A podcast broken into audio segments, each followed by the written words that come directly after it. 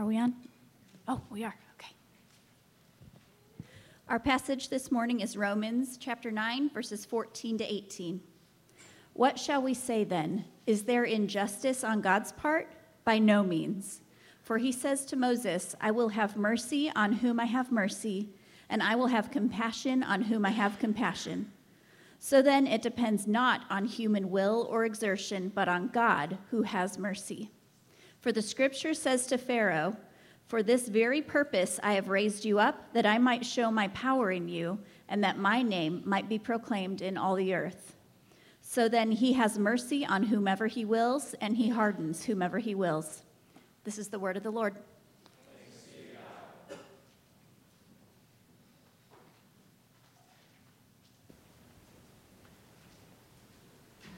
Hey, welcome to Sojourn. So glad you're here with us. My name is Dylan, one of the pastors. It's my privilege to be able to open up the Word of God in Romans chapter 9 this morning. Let's just pray and ask for God's blessing during this time.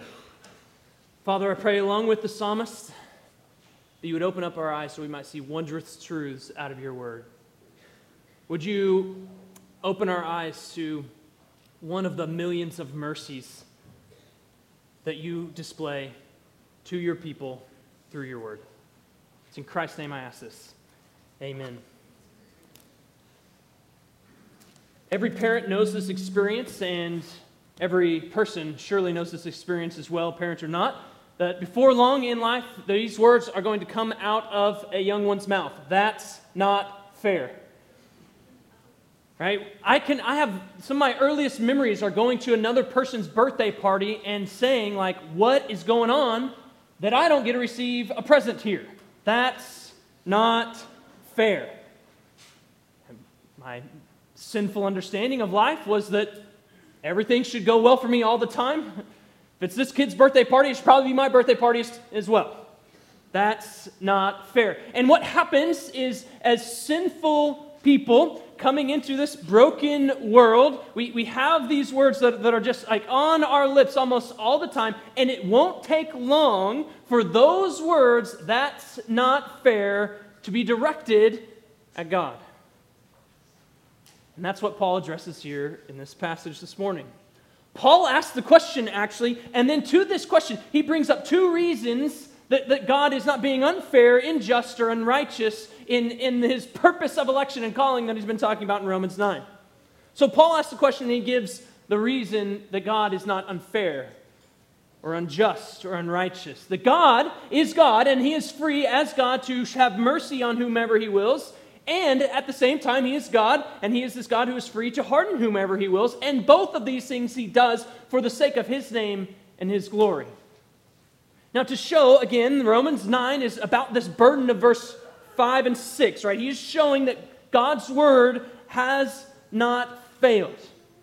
And he looks at the current state, spiritual state of the Jews around him and state of Israel. He has to say, like, what do we make of, of where they're at, being cut off from Christ, and what the promises that have been given to them? Eh, what are we going to make of all this? Has God's word failed? And he is trying to say, no, God's word hasn't failed, but God's purpose of election stands. His calling stands. That not all Israel are true Israel, and that was the way it was from way back in the beginning when God called Abraham. The purpose of election of true Israel, he says in the last passage, was based not on Israel and their worthiness, but on God. Not on their works, not on their will or exertion, but on God. It was, and he says of Jacob and Esau, when both of them, before they were born, God says of him, Jacob, he's the younger, he's going to be the one that the older is actually going to serve. They were not yet born, and so they had not yet been able to do good or bad in any sort of uh, human sense. Right? They're not yet born. He, he purposes, his purpose of election stands there. So not only was it before their works, but it's independent from their works. In other words, what's being emphasized here when he says, Jacob I loved and Esau I hated, in verse 11, that it's because of him who calls, what's being emphasized is it's because of God. That he is independent, that he is free and sovereign in this and that this is the way, right way to interpret verse 11 is confirmed with the question that it brings up in verse 14. It raises the question well, what then are we to think about God? If he, before they were born, he, he loves one and he says he hates the other, what are we to make of God? Verse 14, what's the question? What shall we say then? Is there injustice on God's part? If, if the calling of God, if the purpose of election of God happens regardless of works, not only prior to them, but independent from them, is God then a God who's unfair? I mean, it, it kind of makes sense to us that God would look at Jacob and Esau and kind of like if he could play the movie of their lives, play the movie of their lives, foresee some unbelief and foresee belief, and then kind of figure out which one you want then. But that doesn't raise the question of verse 14, so that's not what he's talking about in verse 11. We established that last week, and it's reaffirmed here in verse 14. It's not what he does. It makes sense to us that God would base his decisions, his purpose of election, his calling, that that would be based on some sort of individual's acts, their lives, maybe their morality, or if you're looking at the Jews, their law keeping or lack of law keeping, possibly. Maybe their descent physically. That makes a little bit of sense to us. But Jacob and Esau aren't any of that. They're a great illustration, right? That that's not what God does. They are twins. They're within the same womb. They have the same mother, the same father, and before they are born, he says the older is going to serve the younger. It wasn't about any of those things. And in fact, if he looked forward and saw what was going on in their life, what he'd look forward to is he'd see Jacob is a, an evil man. He's slimy. He's wicked. He's a liar. And he looked forward, and what do we see about Esau? He's a fool. Esau, knowing his father Isaac was a child of the promise, knowing that that promise is going to be passed down, it's going to have a physical descendant, a seed is going to come, looks at that birthright and despises it and trades it for a pot of stew. That's a fool. And so as he looks at this, like, man, there's, there's not much here. But it's precisely because of his purpose of election that it's sovereign and independent and free that he chooses Jacob and not Esau, and it, that it raises the question that verse 14 raises. Is there then injustice on God's part? It seems unjust or unfair for God's purpose of election to be this way. And again, Jacob was a liar. Why him? It leads to this questioning of God, though. What about his righteousness? What about his character? And that's a significant question. The righteousness of God, the justice of God, that's a significant question. The answer to that has all kinds of weighty implications that matter to us. Is there injustice in God's part? That's what he asks. Injustice. The, the word is, is the opposite of righteousness, is what he's getting at. It's used in chapter 1, verse 18, when he says that the wrath of God is revealed from heaven against all ungodliness and, here's the word, unrighteousness of men. Same word. Is there that in God? That unrighteousness of men in chapter 1, verse 18, what does it lead to? Not only rejection of the truth, but a suppression of the truth, taking the truth and steering it towards your own reality, whatever you want it to be, you just make it serve you. It leads to this, chapter 1, verse 21, not honoring God, not giving thanks to God. Instead of honoring and giving thanks to and worshiping the one true living God, they're, what are they doing? They're turning and they're worshiping the created things over the Creator. That's what the unrighteousness in chapter 1 does. In chapter 2, same word is used again in verse 8. Those who are self seeking and do not obey the truth, but obey unrighteousness, there will be wrath and fury. There again, unrighteousness is set opposite of truth. In chapter 3, verse 5, but if our unrighteousness serves to show the righteousness of God, what shall we say? Skip down to verse 7 again. But if through my lie God's truth abounds to his glory, right, why am I still being condemned as a sinner? You, you see, he, he's setting it again in opposition to truth. Our unrighteousness, our lie, is it serve to show the righteousness of God or the truth? Chapter 3, verse 5, verse 7. So this injustice that God that Paul is asking about in verse 14 of chapter 9 is an injustice that relates to God's truthfulness, his righteousness, his faithfulness to the truth in general, the, the kind of truth that would lead you to worship and serve the creator over the creature. That's the kind of thing that's on the line here in chapter 9, verse 14. That if God acted in any other way, if he acted in this kind of unrighteousness, this kind of injustice, he'd be unrighteous, he'd be unjust, he'd be unworthy of giving thanks to him. You should serve the creature, not the creator. He would be one unworthy of worship. That's what the question is getting at. The question is in his purpose of election and in his calling that we just spoke of in, in 11 through 13 specifically, did God act in unrighteousness there? Did he act in injustice there between Jacob and Esau? And was he being unfair in his purpose of election there? What are we to make of Jacob I loved and Esau I hated? Is God unjust with that? And notice what Paul does with this in verse 14. As quickly as he brings up the question, which is, man, merciful, right? We have all kinds of questions from Romans 9, and Paul asks a bunch of them for us. It's merciful of God to anticipate them and then come and bring some answers to us. But notice what he does with this thought, because this thought is, is borderline blasphemous thought. To, to ascribe to God the unrighteousness that's ascribed to the unrighteousness of men in chapter 1 is blasphemy. And as quickly as he brings it up, he slams it back down. He says, No way, by no means.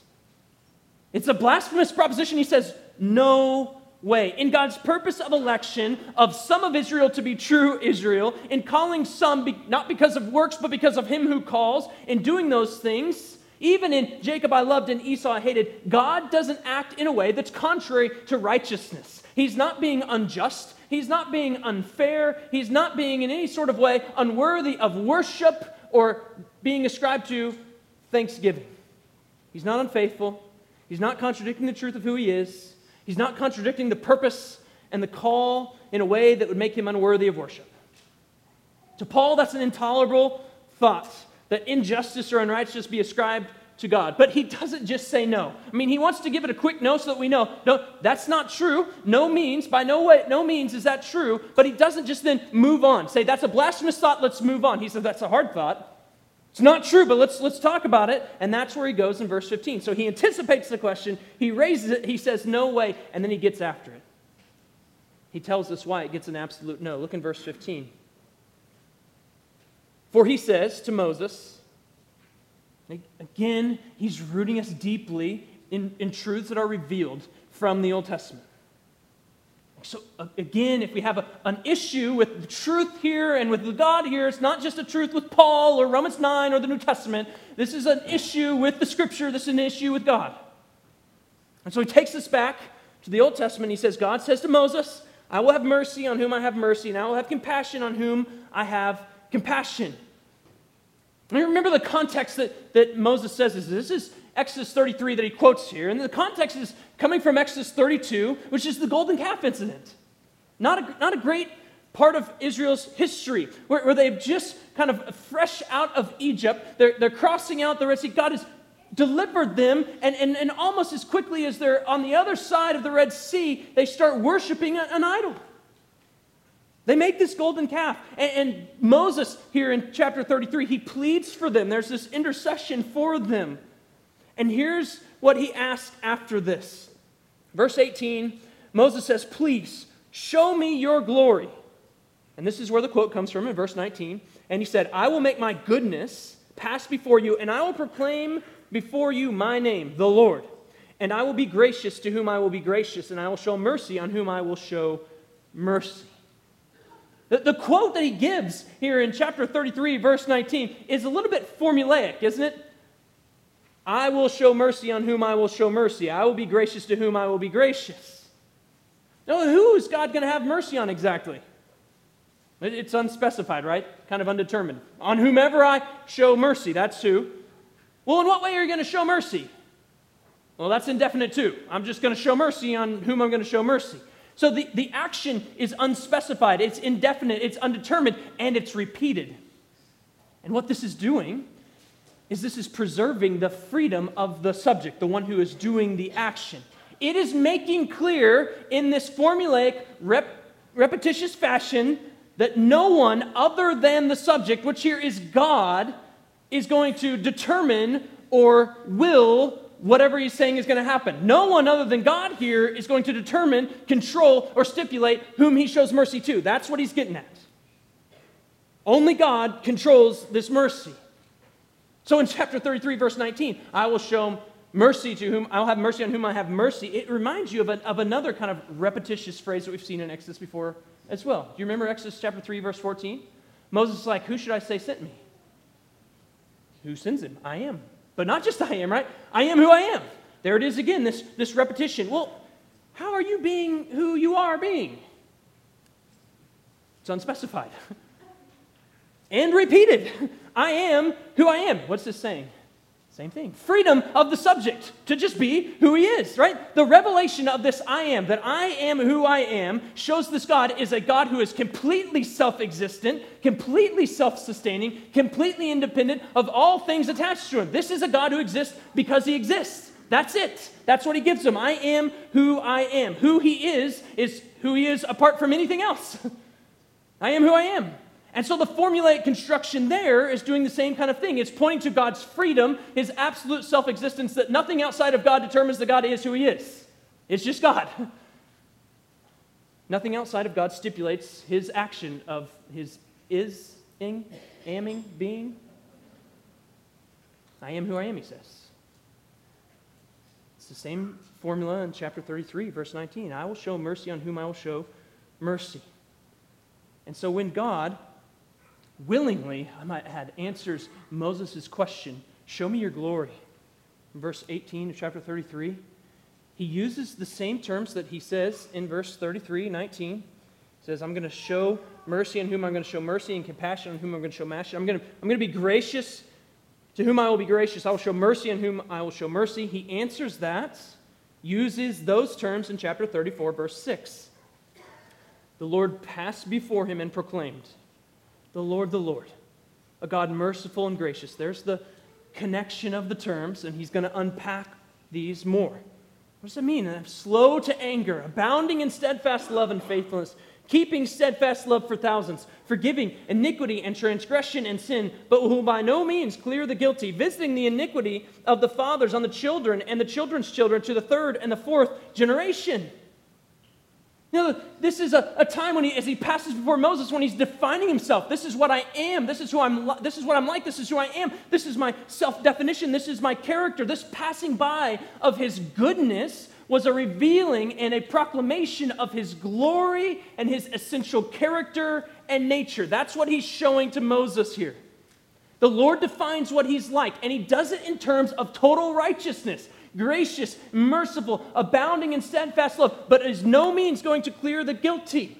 But notice as he does this revealing, he does it with some indefiniteness, doesn't he? Listen again. He's going to abound in steadfast love and faithfulness, keeping steadfast love for thousands. Forgiving iniquity and transgression and sin, but by no means clear the guilty. There's some indefiniteness there, and there's no stipulations. There are other places in Deuteronomy we saw this, in Exodus we saw this. He's like, I'm gonna, I'm gonna be faithful, and I'm gonna show love to those who keep my commandments. He doesn't do that here. There's an indefiniteness here. There's no stipulations here. It's only God. God is the one deciding. All of it is part of His goodness. All of it is part of His glory. All of it is His definition, His character, and this is what He willingly reveals. And so, what he's getting at here is part of being the Lord is having and maintaining a sovereign freedom to make known his mercy or not. Part of being the Lord is having and maintaining a sovereign freedom to make known his mercy or not, to reveal it to whomever he wills. It is part of God's essential character and nature to dispense mercy on whomever he wills. God is willing and committed to making this known. And he makes this glory known in passing by Moses. He's willing to make that glory known. And he does it in showing mercy and in not clearing the guilty. That's how he's showing it on whomever he wills. In showing mercy to Jacob, not because of his works, but because of the, his purpose of election, he is being God. He's revealing his character. He's displaying his nature, his goodness, and his glory. And so, Exodus 33, this reference here, and its links to Exodus 3 and Exodus 34, all support that, that God is not unjust in showing mercy to Jacob. He's being free and sovereign, he's being God. It's part of who he is. God gives mercy to whoever he wills as a display of his goodness and his glory. But more than just the grammar here, if we look back in Exodus and we're thinking about the grammar, more than just grammar links us to showing that God is not unfair. Notice the vocabulary that is used that Paul draws out of Exodus 33. He says, I will have mercy on whom I have mercy, and I'll have compassion on whom I have compassion. Mercy and compassion, grace, those are the words that are being used here. Those are essentially parallel terms. I think he uses them in parallel ways here. And, and mercy and compassion, these are receiving not God's justice, but the opposite in salvific terms, right? That's what mercy and compassion he's getting at here. Not receiving God's justice in salvific terms. Th- these words, these terms, they are free gift terms. It's mercy and compassion that led to the redemption of Israel out of Egypt. That led God to make a covenant with them at the mountain. That led God to reveal his goodness and pass by Moses in Exodus 34. But those are not obligations. These are not ought terms. God ought to do this. They cannot be demanded, they are never owed. If you say, God must give me mercy, He ought to give me mercy, all of a sudden what you've asked for is something completely different. Mercy, by its very definition, cannot be demanded. There are no conditions that you can place upon it, and if you are doing that, you have switched the term. One author says that mercy remains mercy because it's free. That's what it is. If it's not that, then it's not mercy. And what he says here is God is going to have that on whomever he wills. These, again, these terms, the vocabulary he used here point to God's freedom to give or not, not to what is owed. There's no unrighteousness on God's part in showing mercy something that isn't owed that he, does, that he owes to no one. He shows it on whomever he wills, and he's not unjust. He's being God. No one is owed mercy. I, have been so helped by R.C. Sproul in this. He, he says, and I'll just share it because it's, I found so helpful. Uh, not the quote yet, but it's coming. Uh, he just shares about his classroom. And in his classroom, he was a professor and he had uh, three different term papers due throughout the year. And, and, the first term paper, he comes and he says, All right, hand in your papers. He says he has a, most of them hand in his paper. A few of them come to him like, Oh man, I just, I blew it. I'm transitioning from high school. I'm such a, you know, I got to figure the studying out. I just don't have to. Can you please give me an extension? Like, okay, sure, I'll give you an extension. Next month, the paper's due again. What, what happens? Well, less people come with their paper hey, please, you know, like we're still, like we're, we're adjusting. Everybody's term papers are, are due at the same time. Please, just give us a few days extension. All right. I'll give you a few days. A few days. Next term paper, third month of the semester. Even less people come with their paper. And he says people start to get casual at this point. Like, hey, where's your paper? I, will get it to you in a few days. Don't worry about it, you know? And he starts pulling out his, his grade book. He says, you know, he says the name of the student. The, Johnson, you know, where's your paper? I don't have it. F. Next person, where's your paper? I, I don't have it. F. Pretty soon, you, you know what's coming in the crowd, right? You know what's rising up in them. What are they thinking? That's not fair. And then he points to another student. Hey, you said that's not fair? Yeah. Okay, what did you you didn't turn in your last paper either, did you? On time. No, didn't. All right, let's go back to that one. F. And this one, F. And here's where he says this is the quote that the greatest distortion in our thinking, dear friends, is thinking that God owes us mercy. That God is somehow obligated to be gracious to us. But think about that. The minute the idea comes into your head that God owes you mercy or owes you grace, let a bell go off in your brain that says, whoops, I'm confusing these concepts because grace, by its very definition, is voluntary. God is not required to be merciful. He reserves the right to be merciful to whom he will be merciful, and to be gracious to whom he will be gracious. You can plead for grace, you can beg for mercy, but you can never, ever demand it. It is God's sovereign freedom to show it. That is what Paul is getting at, and he's not unjust in doing so. He would be just in saying, Oh, you didn't do this perfectly. F. You didn't live before me in a holy way. F. That's justice from God. But God is sovereign and He's free to show mercy to whomever He will. And notice that He will. Did you see that? I will show mercy to whom I will show mercy. God will have mercy. Think about the stories that, that Paul has shared so far. Abraham, he was in idolatry, he wasn't seeking the Lord. God called him out of that. Jacob was slimy. He was a thief. He was stealing. He was a liar. That's who he was. Paul, too. What does Paul say in 1 Timothy 3? We, we read this last week, but it's worth looking at again. Here says, Here's where I was. I was a blasphemer and a persecutor, an insolent opponent of the Lord. But what happened? I received mercy because I'd acted ignorantly in unbelief. Or verse 16, I received mercy for this reason, that in me as the foremost Jesus Christ might display his perfect patience as an example to those who were to believe in him for eternal life. Without God's sovereign and free mercy breaking in, where would they have been? They weren't owed God's mercy, they were owed his wrath. But God showed mercy. He had mercy. Mercy and grace are these terms that, by very definition, have to be freely given. And God declares, I will have it. That's good news for sinners. Psalm 130, verse 3 says, if, if you should count iniquities, who could stand? Now, that's a good question. And the answer is no one. Paul laid that out so clearly in Romans so far, hasn't he? You don't mark iniquities, God, then who's going to stand? No one. In Psalm 103, he, he asks kind of, he, he says a good answer towards the end. Psalm 103, verse 10, he says,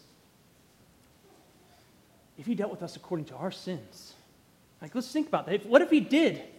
If he did, no one could stand. If he dealt with us according to our sins and our iniquities, everyone would be undone. And so when he comes in and says, God will have mercy on whomever he will have mercy, God's purpose of election then is not unjust, it's good news. It's just for all to perish. That's what's fair. Being dealt with according to our sin is hell. But God shows mercy on whomever he will. And God displays his character, his glory, his goodness in freely, sovereignly giving mercy to whomever he wills. And that God's sovereign purpose of election is free from all but God, that it's based only in his will, which is, I think, what Paul is getting at in verse 15, is affirmed with verse 16. That we're on the right track is affirmed in verse 16. So if you think like, man, I'm, am I manipulating the text here? Like, look at verse 16. It depends not on human will or exertion, but on God who has mercy. If Abraham, if Jacob, if Paul, if they were left to themselves, they'd never be worthy of calling. They would never make it into the covenant. They would never be able to be recipients of the promises. They weren't seekers of God, they were idol worshippers. They, they weren't drifting toward God and just needed to gain a little bit more knowledge or have a boost. They were on a hell-bound race. They weren't arcing in the right direction, they were headed toward hell. They were living in unrighteousness. And Paul is really clear. He, he gives us more of his own story about his will apart from God. Here's what my will is apart from God. He says, I was a slave to my sin. And know what his best will as a person brought him? When Jesus appears to him on the road to Damascus, it brings him on his face before him guilty. That's the best of Paul's will. He has to fall before Jesus guilty of sin. And that's not just Paul. Paul says in the book of Romans that, that is everyone in Adam. That's all humanity. Remember in chapter 6, verse 17? He tells us about those wills that we have. We were once slaves of sin. Or in verse 20, you were slaves of sin. There's human will. The best of human will is it's still enslaved to sin and can't get out from underneath it. That's clear in Romans. And what's clear in Romans is that if salvation depends on man's will, even for a millisecond, if it depends on man's exertion, his best choices and efforts and acts, then that is only bad news for us. Cannot save us. But verse 16 says, But it does not depend on human will or exertion, but on God who has mercy. That is good news. To wills enslaved to sin and under the condemnation that is just from God, there is a sovereign, free mercy that breaks in to whomever God wills. So God's purpose of election depends on a God who will have mercy. Yes, it's a free and sovereign mercy, but He, again, will have it. The best of human will can never make mercy from this free and sovereign God owed. Or again, we're talking about something completely different. If it depends upon us, then all of us are undone and all of us are headed toward destruction. Uh, Augustine said that free will is only capable of sinning. That is the right way to think of the book of Romans. You are enslaved to your sin. If you want it to be up to you, here's where it's going. It's bad news. You're under the right, the right judgment of God. But, church, if it depends on the free will of God, then sinners can have hope. In God's freedom and His sovereignty, He has mercy on whoever He will have mercy. That is such good news for us. And you, you might be thinking, like, as you're reading this, like, He'll have mercy on whomever He wills, and that's good news. But, but how? Like, how would I know? Am I included in that good news or not? But the Bible, here's what it does it doesn't direct an individual to that answer directly. What the Bible does is it directs us to Jesus. The scripture doesn't tell us seek out the secret will of God. It tells us to seek the Lord and he'll be found. It says repent and believe. It, it doesn't say, you know what, you need to find yourself in the book of life or not. It says you need to despair of yourself and find your all in Christ. Amen. And in a wonderful way, I think what chapter 9 of Romans does is it helps us in this. Listen to Spurgeon. He says, Great truths which declare salvation to be all of grace. That's Romans 9, right? And to be not the right of the creature, because it's not owed or deserved, but the gift of the sovereign Lord, are all calculated to hide pride from man and so what? Prepare him to receive the mercy of God. I hope you come to Romans 9 and you're like, this doesn't seem right, but it throws you down before the mercy of God. And this is a God who will have mercy. Remember the gospel? He's been displaying it in the book of Romans so far, right? The gospel is that we are counted righteous before the sight of God by our faith in Jesus. Our faith does not make us righteous. Our faith must be counted as righteousness before God, right? Who does that? God is doing it. God is the one who is counting us. So the righteous is we're justified by faith alone. He counts our faith in Jesus as our righteousness. It's not faith plus something else, right? We, we don't say that the gospel is Jesus plus circumcision, Jesus plus free will, Jesus plus our best efforts, Jesus plus our morality, Jesus plus anything. It's none of those things. It is Christ alone who saves or not at all. Amen. There's not God does part, we do part. That's anathema to Paul. So that so much so that in the heavens, the, the, the glimpses we get in heaven, in, in Revelation 7, there are these robes on these saints and their white robes. Like these, uh, could you boast in that? Like, look at my robe. It's really white. And look what they do. Look what they always do. And you get peeks of heaven. They're never concerned with themselves. They're always looking at the greatness and glory of God. And they're crying out, Salvation belongs part to me, part to God. Because I made a decision. Salvation belongs to our God who sits on the throne. And I want us to just note in Revelation 7 that there's a multitude from all over. In other words, God's calling has been effective, His purpose of election has stood.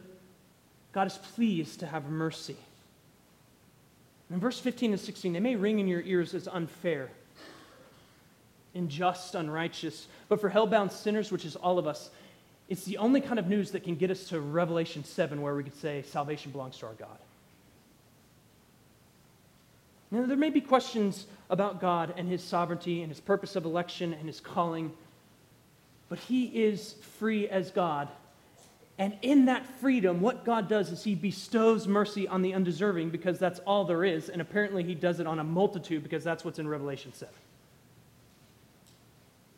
And so the freedom of God to have mercy is why there's not injustice on God's part, Paul is saying. That's reason one. Reason two is found in verse 17 and 18. It follows along very closely with the first reason. God exercises his freedom to have mercy on whoever he will, and he exercises his freedom to harden whomever he will. That's verse 17. For the scripture says to Pharaoh, For this very purpose I have raised you up, that I might show my power in you, and that my name might be proclaimed in all the earth. This is from Exodus chapter 9. That's right in the middle of some of the signs that, that Moses is, is, God is working through Moses for the people of Israel. And, and if you know the book of Exodus, you know that there's this, this hardening going on. Pharaoh's heart is hardened, Pharaoh hardens his heart, and it says God's hardened his heart. And it seems as if the author of Exodus is kind of seeing all those three as the same thing. But in Exodus chapter 4, God calls Moses and he tells him, This is what's going to happen, verse 21. I'm going to harden Pharaoh's heart. And then that's what Paul points to here as verse 17 I, I raised him up for this purpose. So the hardening of Pharaoh was God's work. There are some active and passive ways that hardening is spoken of in book of Exodus, but the, the first one is God saying, I'm going to harden it, and the rest seems to be fulfillments of the way God has hardened it. Did he harden or did Pharaoh harden? Yes, but the one preceded the other and was rooted in the other. Though the author of Exodus kind of sees them all as the same. And, and what does he do? He raises him up, he hardens his heart to do what? To show his power and his name. He, he declares his name in Exodus to Moses, doesn't he? My name is the, the Lord, the Lord, a God gracious and merciful, abounding in steadfast love. He's displaying that kind of glory, same kind of glory, through the hardening of Pharaoh. And so what happens is, is that he raises him up and he hardens him and he shows these great signs, and then we do it again. And it's repeated over and over again in the book of Exodus. So Pharaoh's hardening is a display of God's power. That's the word that Paul uses here power. It's interesting that Paul could have used a couple different words for power, but he uses the same one that he used in chapter 1, verse 16, where it says that the gospel is the power of God for salvation. So this is kind of salvific type power that's, he says, is being shown through the hardening of Pharaoh, through the raising up of Pharaoh. This Pharaoh, this power and name, what they do through the means of Pharaoh being hardened and being raised up for this very purpose, what they do is that they start to radiate out. They radiate out to Israel first. They're right there, they're taking these things in. They're receiving this display of the, the power of God. But they radiate out even further, don't they? He says, This is my power and my name that's going to go out to who? That I might show my power and my name might be proclaimed in all the earth. Do you remember what happened? As they go out and as they encounter people that are in the way, those people are melting in fear before them because they've heard of their God. What these nations do when they hear of what God has done after having raised up Pharaoh, hardened his heart, and shown his signs, is that they melt in fear or, or they join Israel. Remember Rahab? I've heard of your God. I'm in. How can I be in? Let me in, right? And what do they say? No. No, God will have mercy on whom he have mercy, right? And she joins in the people and she's saved. So, in the same event, the raising up and hardening of Pharaoh, in the same event, there's judgment and there's also salvation. There's hardening and also there's mercy, salvific kind of mercy radiating out to Israel, to people outside of Israel, to the nations. That's what's going on in the same exact event. Both of them are means of showing his power and his name. Both the hardening and the mercy are showing the power and the glory of his name, not just to some, but to many nations. It's going out far and wide. And so God is not unjust to harden or to judge. In that, he is just declaring his power and his name. That's what Paul's pointing to. And it starts to spill over on Israel and, and on nations. God is exercising his freedom to harden. He's exercising in the same way he's exercised his freedom to show mercy. It's on whomever he wills. And he points to Pharaoh, so I raised you up for this purpose. Isn't it interesting that, that the same thing is going to bring about judgment and salvation? And that's where we're going in Romans, right? He says there's going to be a hardening of the Israelites. And what does it do? Same thing spreads out to the nations so that we could be sitting here today and have a part in the name of Christ because of what God did. We'll get there, but that's what he's going to point to. Not all Israel was true Israel, they were hardened for a purpose. Moses was raised up for a purpose. It was that salvation would go out and hit the nations. He's exercising his freedom to harden. In verse 18, it says, So then, he has mercy on whomever he wills, and he hardens whomever he wills. Again, we can come to this and we're like, but wait, it still seems unfair. All as we're pointing to is that God is sovereign and free to do these things. Seems unfair. But let's also notice that God is not hardening anyone who is not already a sinner. He is never hardening one who is deserving of non justice. That's a complex way of saying it, right? But we can't demand mercy. We deserve justice. I think one uh, commentator helped. He, he said he, you know, he took a book and he released it. And If I release this book, what happens? It falls to the ground. Why? In what direction does it go and why does it go to the ground? Right? Because there's gravity, right? It, it brings it downward, always downward. If I drop it, it's going to go down. Because it's just responding to the law of gravity. Its own weight sinks it. Now, if I want this Bible to be back up here, and I do, in just a second, I will get it because we need to stick to it closely.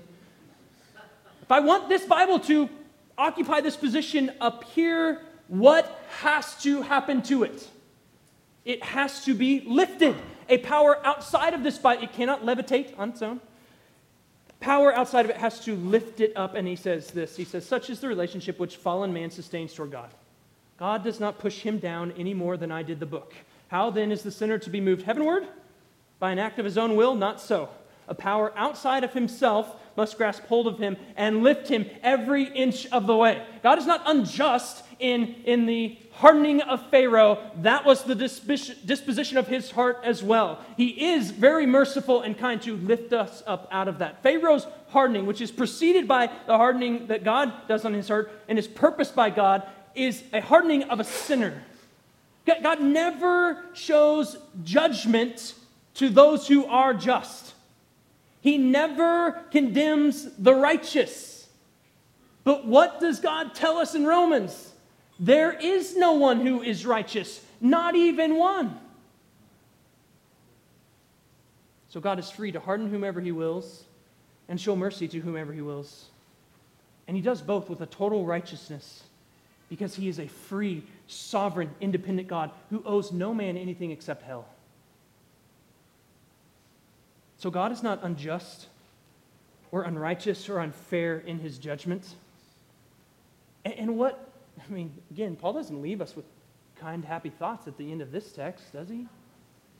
And we still might be leaving like, man, all right, he explained it, but that's hard. And here's what we need to be careful with we need to be careful to not think that, that somehow if we were inserted in the place of God, which is already a problem in itself, right? That we would somehow be more merciful than God. And when we stand over texts like this and say, How could God? We're, we're saying, I would do it better. I would be more merciful than him. Think of the parable of the Good Samaritan. They ask Jesus, Who's my neighbor? And he tells them a parable says, suppose a guy you know, beaten up by robbers and he's in the ditch. People pass by. One person helps him out, bends down into the ditch, puts him on his donkey, tries to help with his wounds, takes him to the inn, pays for his stay there. He says, Which one is the neighbor? And he says, Well, that, that the, the, the last one, that's the one. He says, Yeah, go show mercy like that. Go be merciful like that. You know the reason that that is so helpful and though it hits so hard is because we're not that merciful.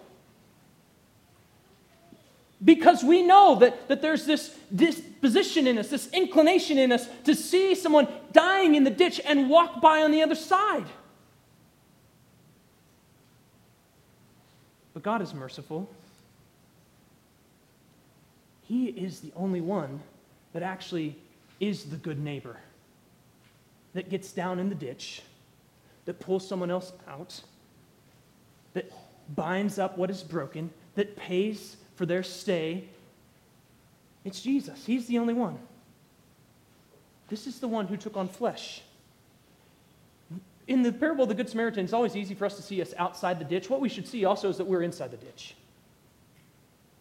We are dead in our sins. Anything could pass by, but if not Jesus coming to us, reaching down into that despair and pulling us out, we will stay there for eternity. But that's what he does because he is merciful. He takes on flesh. He comes down into our brokenness. He reaches down in the middle of it. He binds up what is broken. He pays the cost for it so that we might receive his mercy. He gets in the ditch. And here's what the scripture tells us that all who cry out to him receive. If you're looking to Jesus for mercy, he gives mercy. The Bible never puts up the fence and says, Don't cry out for mercy. He won't be hearing you because he'll show mercy on whomever he'll show mercy. It never says that. There's always the invitation. Like you remember all through the stories of Jesus, there are people crying out, Have mercy on me. And he doesn't say, You know what, be quiet. That's not what I'm here for. That's what the disciples say. That's what we would probably say. We're not more merciful than God. Jesus is the merciful one. He says, Bring him here. Go. Faith has healed you. Verse 14 is not a bad question to ask. When we look at verses 11, 12, and 13, those are difficult. Verse 14 is not a bad question to ask if there's injustice or unfairness or unrighteousness on God's part. But let me tell you now, after having gone through 14 through 18, that we need to be able to say that that's not actually the harder question. When looking at the sovereign freedom of God, to have mercy on whomever he wills and to harden whoever he wills. That the real trouble becomes not the possible injustice on God's part in showing judgment and mercy to whomever he wills, but what about God's justice in showing mercy to sinners? That's a hard question. How in the world can we have a righteous God who will then receive sinners? Save anyone? That's a hard question. That's been the burden of the book of Romans so far, isn't it? How can God do that? How can He be just and receive sinners? That's the question. He does it through mercy. And remember, mercy is not injustice, it is, R.C. Sproul again coming through my head, non justice. He withholds what is deserved and he gives mercy. This doesn't make God unjust of all who receive mercy of all who are predestined, who are called and justified and glorified? Because those people are those who are found in Jesus, whom God put forward to be a propitiation to be received by faith. He himself is our redemption. He is the propitiation, turning away the Father's wrath by shedding his own blood so that in him, anyone found in him, God could be told to be the one who is both just and the justifier that he, Jesus, was delivered up for our sins. There's justice and raised for our justification. There's how he can be the justifier of those who have faith. Friends, I mean, Romans chapter 5. One might dare to die for a righteous person. Maybe, possibly. But God, what does God do? He shows his love for us, and that while we're still sinners, he died for us. We are not more merciful than this God.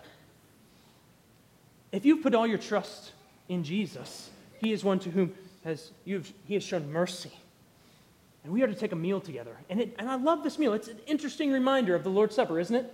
Interesting reminder of the great mercy of God. John Stott says this that the Lord's Supper, which was instituted by Jesus, and which is the only regular commemorative act authorized by him, dramatizes neither his birth nor his life, neither his words nor his works, but only his death.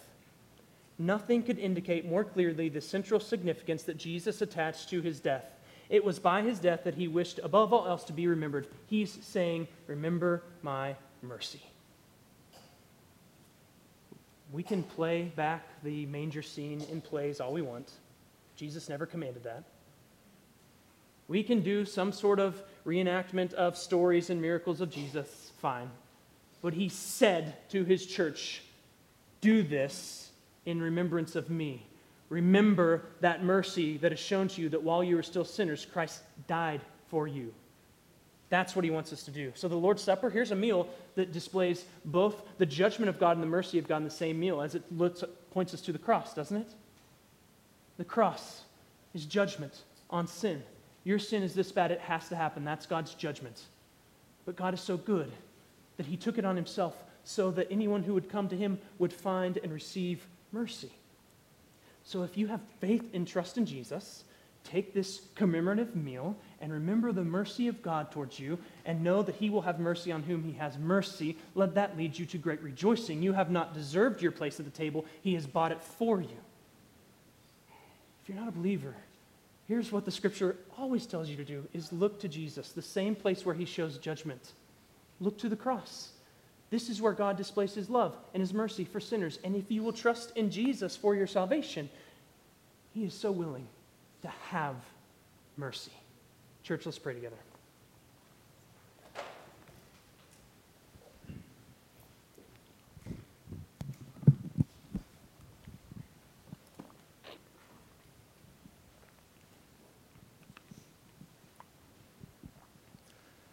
God, so much going through our minds today as we encounter strong words from your word about who you are, defining your essence. A God of compassion and simultaneously a God of justice. But above all, a God who is sovereign and free to do whatever he pleases. And we are humbled before you today. And we take this meal today to remember that you are a God of love and a God of wrath. It's all bound up here, like Pastor Dylan just said. But let us not forget, Jesus, that your death was in our place.